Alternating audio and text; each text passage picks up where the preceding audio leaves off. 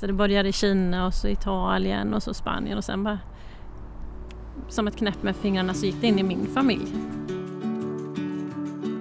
Du lyssnar på podden Nära dig från Region Jönköpings län. Patienter och andra får här berätta och fördjupa sin historia. Vi som gör podden jobbar på kommunikationsavdelningen. I det här avsnittet ska du få träffa Anna Åman och Kristin Åman som är Annas mamma. Vi sitter utanför länssjukhuset Ryhov idag med tanke på den rådande situationen. Anna och Kristin sitter här framför mig i varsin plaststol framför en stor syrenbuske som precis har börjat blomma. Nej, men det viktigaste är kanske att berätta varför jag fick det. För vi var ju jätteförsiktiga i början. Och, eh, men så var vi besökte en vän till oss som eh, bor ute på landet och vi räknade ju inte med att han skulle vara äh, smittad. Men äh, då hade ju hemtjänsten varit där och smittat honom. Så när vi kommer dit så sa vi att vi sitter ute men han äh, frös och han var inte bra. Han satt inne med sin jacka och så sa han jag kan inte gå ut, det är så kallt. Ja men då sitter vi inne, säger snälla jag då. Och sitter vid honom och fikar. Och jag satt nog närmast honom, men Ingvar satt rätt över då. Men eh, sen efter en vecka så började det. Det tar ju en vecka. Så kände jag ju att det var ju inte bra. Så den 27 började det egentligen och sen så, så ja, jag blev sämre, hög feber och värk i kroppen och jag kunde inte tänka mig att det var något annat. Men eh, envis som man är så vill man ju inte åka in till lasarettet. Men Ingvar han ringde ju dit in och eh, ville att vi skulle åka in. Men eh, då sa vi vi måste ringa ambulans. Då ringde det men eh, de ville inte ta mig. Så att jag fick ju be Anna hjälpte oss att komma in på akuten. Då ringde ju in. Mm. Och eh Annas man Marcus då. Och Ingvar körde, körde in mig då. Så att eh, jag kom in direkt. Och där kom jag in till jättefina, fin personal. Jätteduktig läkare som tog hand om mig. Och eh, där fick jag ju gå igenom alla prover och då konstaterades ju att jag hade covid, vad heter det? Covid covid-19. Så det var bara att det läggas in och sen eh, behandling då först så testade de med att ge mig antibiotika i tre omgångar men det hjälpte inte. Men sen så blev det en annan medicin som jag inte kan säga vad det var. Och så syrgas hela tiden då, både natt och dag. Och sen fick jag ju, för jag hade väldigt dålig matlust och kände inte för mat, så då fick jag ju dropp då. Men eh, sen kom jag då på infektion här uppe. Och där låg jag ju då över påsken hela Det var ju jättefin behandling med jätteduktiga tjejer och killar som skötte mig. Och det var ju provtagning var tredje timme hela tiden och de tittade till mig att inte det hade hänt något och sådär. Sen så mm, började jag känna att jag kom igen efter tre, fyra dagar. Då fick jag ju matlusten tillbaka och jag fick energi tack vare mina mm, som uh, peppade mig. Anna, hur minns du den här tiden? Det var ganska, alltså, som mamma sa, hon kämpade ju hemma. De är rätt envisa båda två. Och först kontaktade ni vårdcentralen och fick liksom inte, man vill inte åka in direkt. Men mm. när, det, när det hade gått fram och tillbaka många turer och det var som mamma sa då, att pappa ringde ambulans, då var mamma rätt dålig. Jag hade hög feber, kunde knappt stå på benen, eh, hostade. Men mm. Eh, man förstår ju liksom situationen men då, då blev det sådär att nej, vi måste bara få hjälp. Eh, och den tiden som mamma var på infektion och pappa var hemma i lägenheten för han var ju isolerad där och fick inte gå ut så det var, det var jättejobbigt. Eh, och det är ju tack och lov att som mamma säger personalen fantastiska.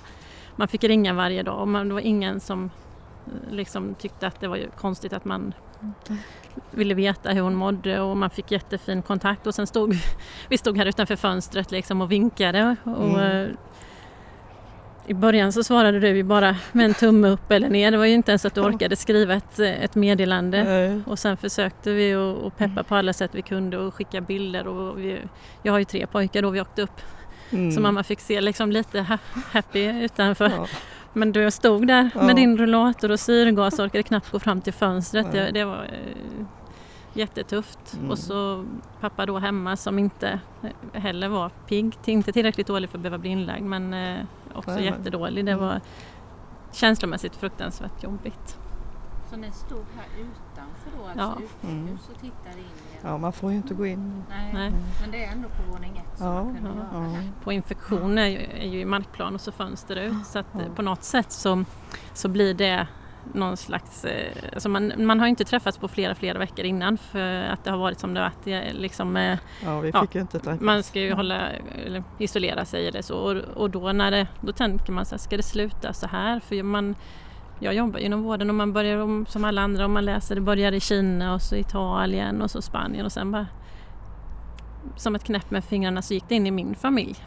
Båda mina föräldrar blev sjuka och hela livet sattes liksom på någon blev väldigt eh, upp och nervänt bara på några dagar. Mm. Och när vi, mamma fyllde år den 29 mars där, då skulle vi fira och det kunde vi ju mm. inte göra. Men vi stod, då visste vi ju inte att det var så som det var. Men vi stod ute i trappgången och sjöng och jag, då såg jag ju på mamma att det här, hon har, jag har aldrig sett henne så, så dålig. Sen kämpade mm. ni ju på ja. på alla sätt ni kunde. Men, eh, mm. Nej, men tack vare Anna så har vi ju, hon är ju fantastisk hjälpt oss mycket. Ja, det måste ju ha varit väldigt mycket för dig under denna perioden ja. eh, också. Det Eller, kunde du jobba samtidigt? Ja, jag jobbade samtidigt och sen har ju man har ju familj och jag har en eh, storebror som var hjälpte till och hans fru. Vi stöttade mm. varandra och hade jättetät kontakt och ringde och pratade och försökte uppmuntra. Och, alltså tack och lov på något sätt som mm. det är nu med alla sociala medier och som när mm. mamma ringde och sa att hon var, det var jobbigt, jag orkar inte kämpa, jag vet inte hur det här ska gå. Då var det bara att peppra med sociala bilder på, vi var ute i mm. skogen mm. på sånt som jag vet att mamma älskar med blommor och skog och barnbarn och, och liksom eh, när pappa inte har matlust i lägenheten då kör vi dit mat och ställer utanför och mm, försöker att lyxa till det lite extra med det som man vet att han tycker om. Så på alla sätt, alltså man är maktlös och hjälplös men vi slet hårt alla den dagen. Ja, ja. Men, men det var liksom inte jobbigt att göra det men det är jobbigt att känna att om livet nu ska sluta mm. så här i vår familj ska vi inte få vara tillsammans. Ska inte de som har älskat varandra och levt ihop hela livet få hålla om varandra om det nu skulle gå så illa. Det, mm. det var det jobbigaste att känna att ska det sluta så här att en ligger där och en är här och, ja. och livet man får inte kramas och man får inte träffas. träffas. Samtidigt som man förstår det. Man fattar ju, det är inte att... Men, men fruktansvärt jobbigt. Ja. ja, det var nog jobbigt för er för jag, mm. när man ligger där inne så tänker man ju inte alls på mer än att man ska överleva dagen om man säger. Mm. Om man ska ha lust att äta eller man har lust att göra det för att man är ju så upptagen med att ta prover och man, jag vet inte hur mycket blodprover man tar hela tiden. Och sen låg man ju där med sin syrgas men just då när man inte hade i början och när man inte kände för någonting, det var ju då det var jobbigt. Mm.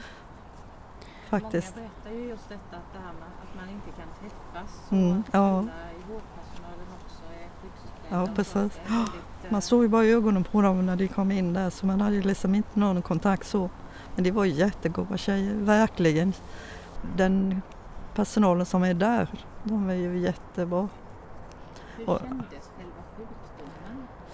Ja, det är ju hosta och svårt att få luft med andningen och det här med eh, huvudvärk och kroppen det värker ju hela tiden då i början. Men sen fick jag ju, de pumpar ju i Alvedon och sådana värktabletter så man, eh, till slut så gjorde det ju inte ont.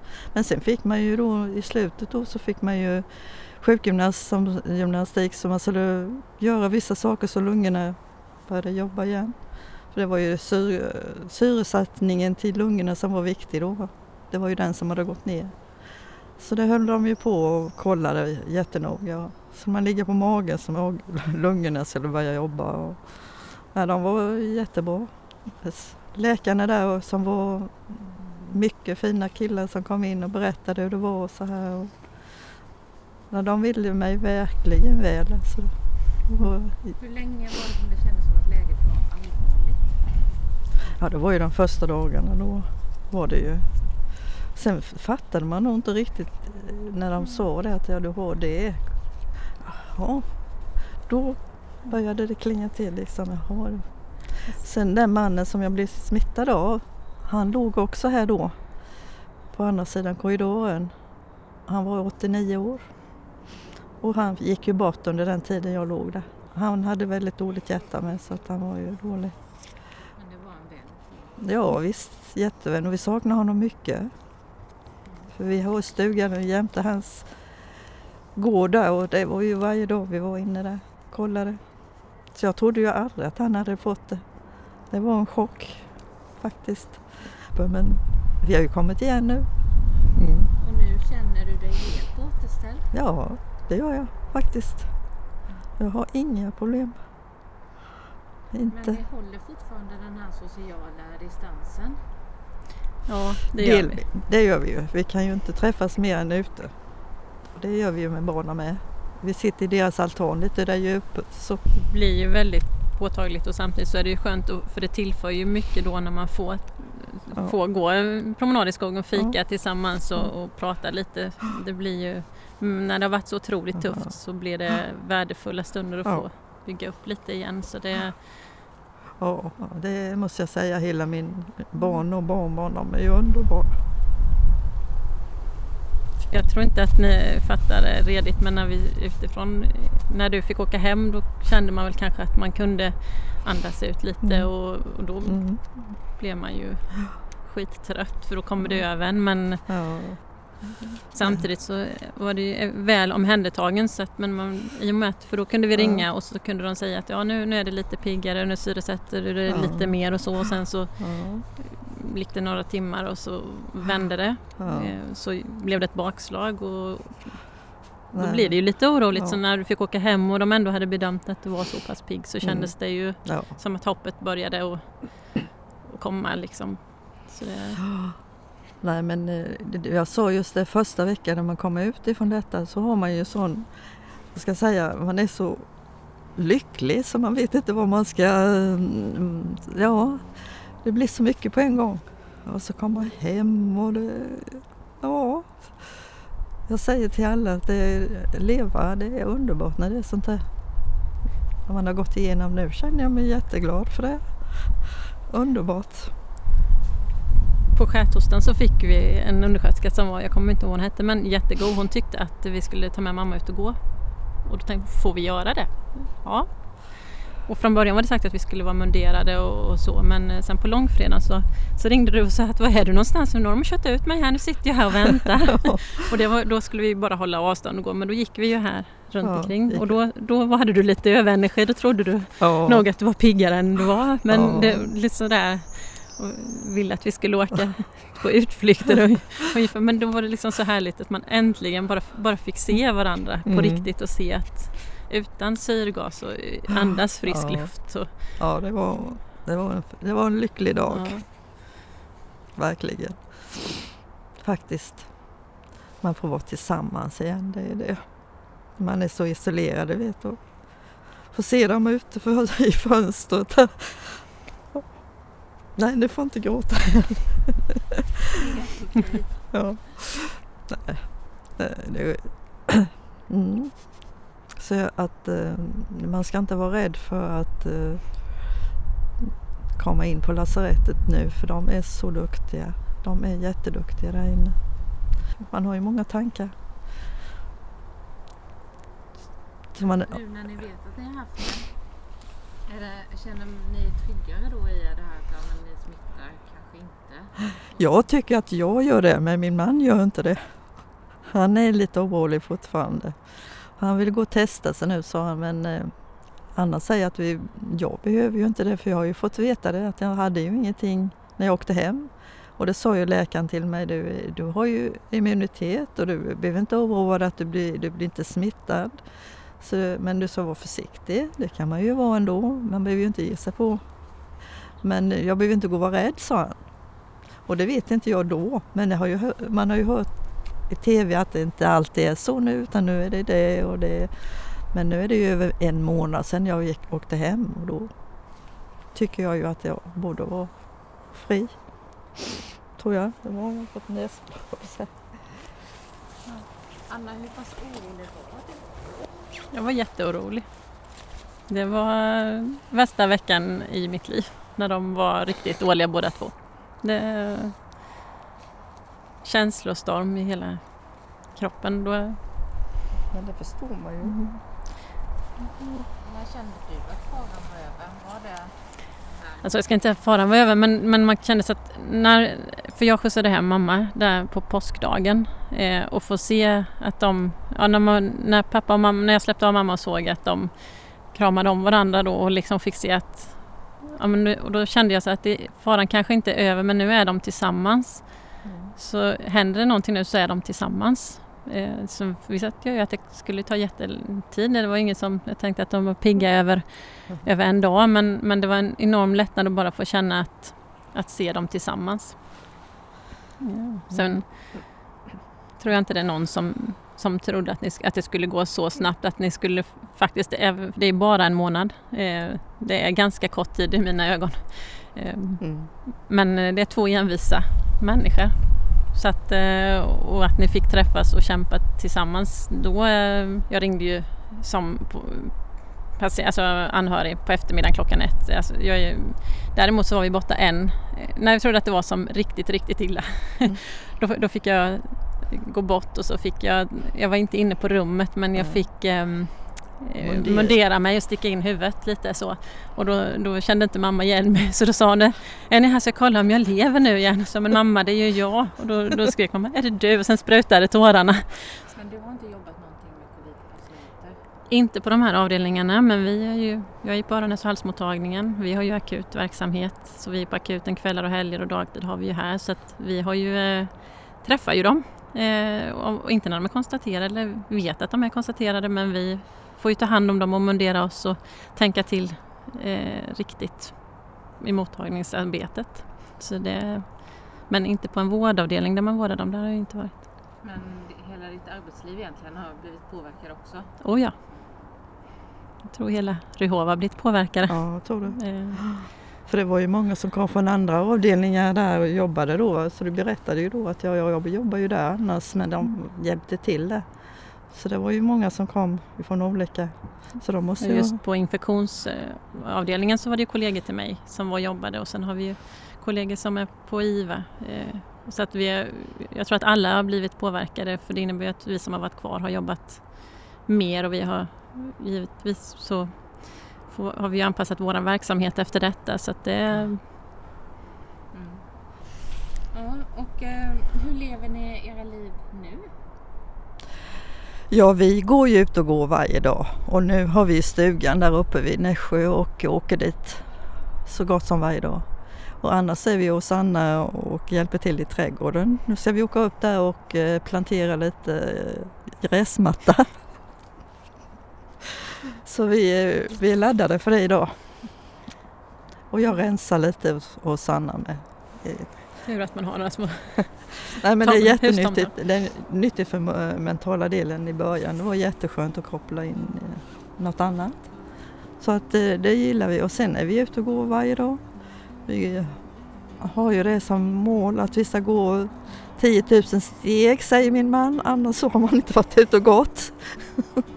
Så gör vi. Sen ska vi göra i ordning våra cyklar, de står på landet och nu ska vi börja cykla lite.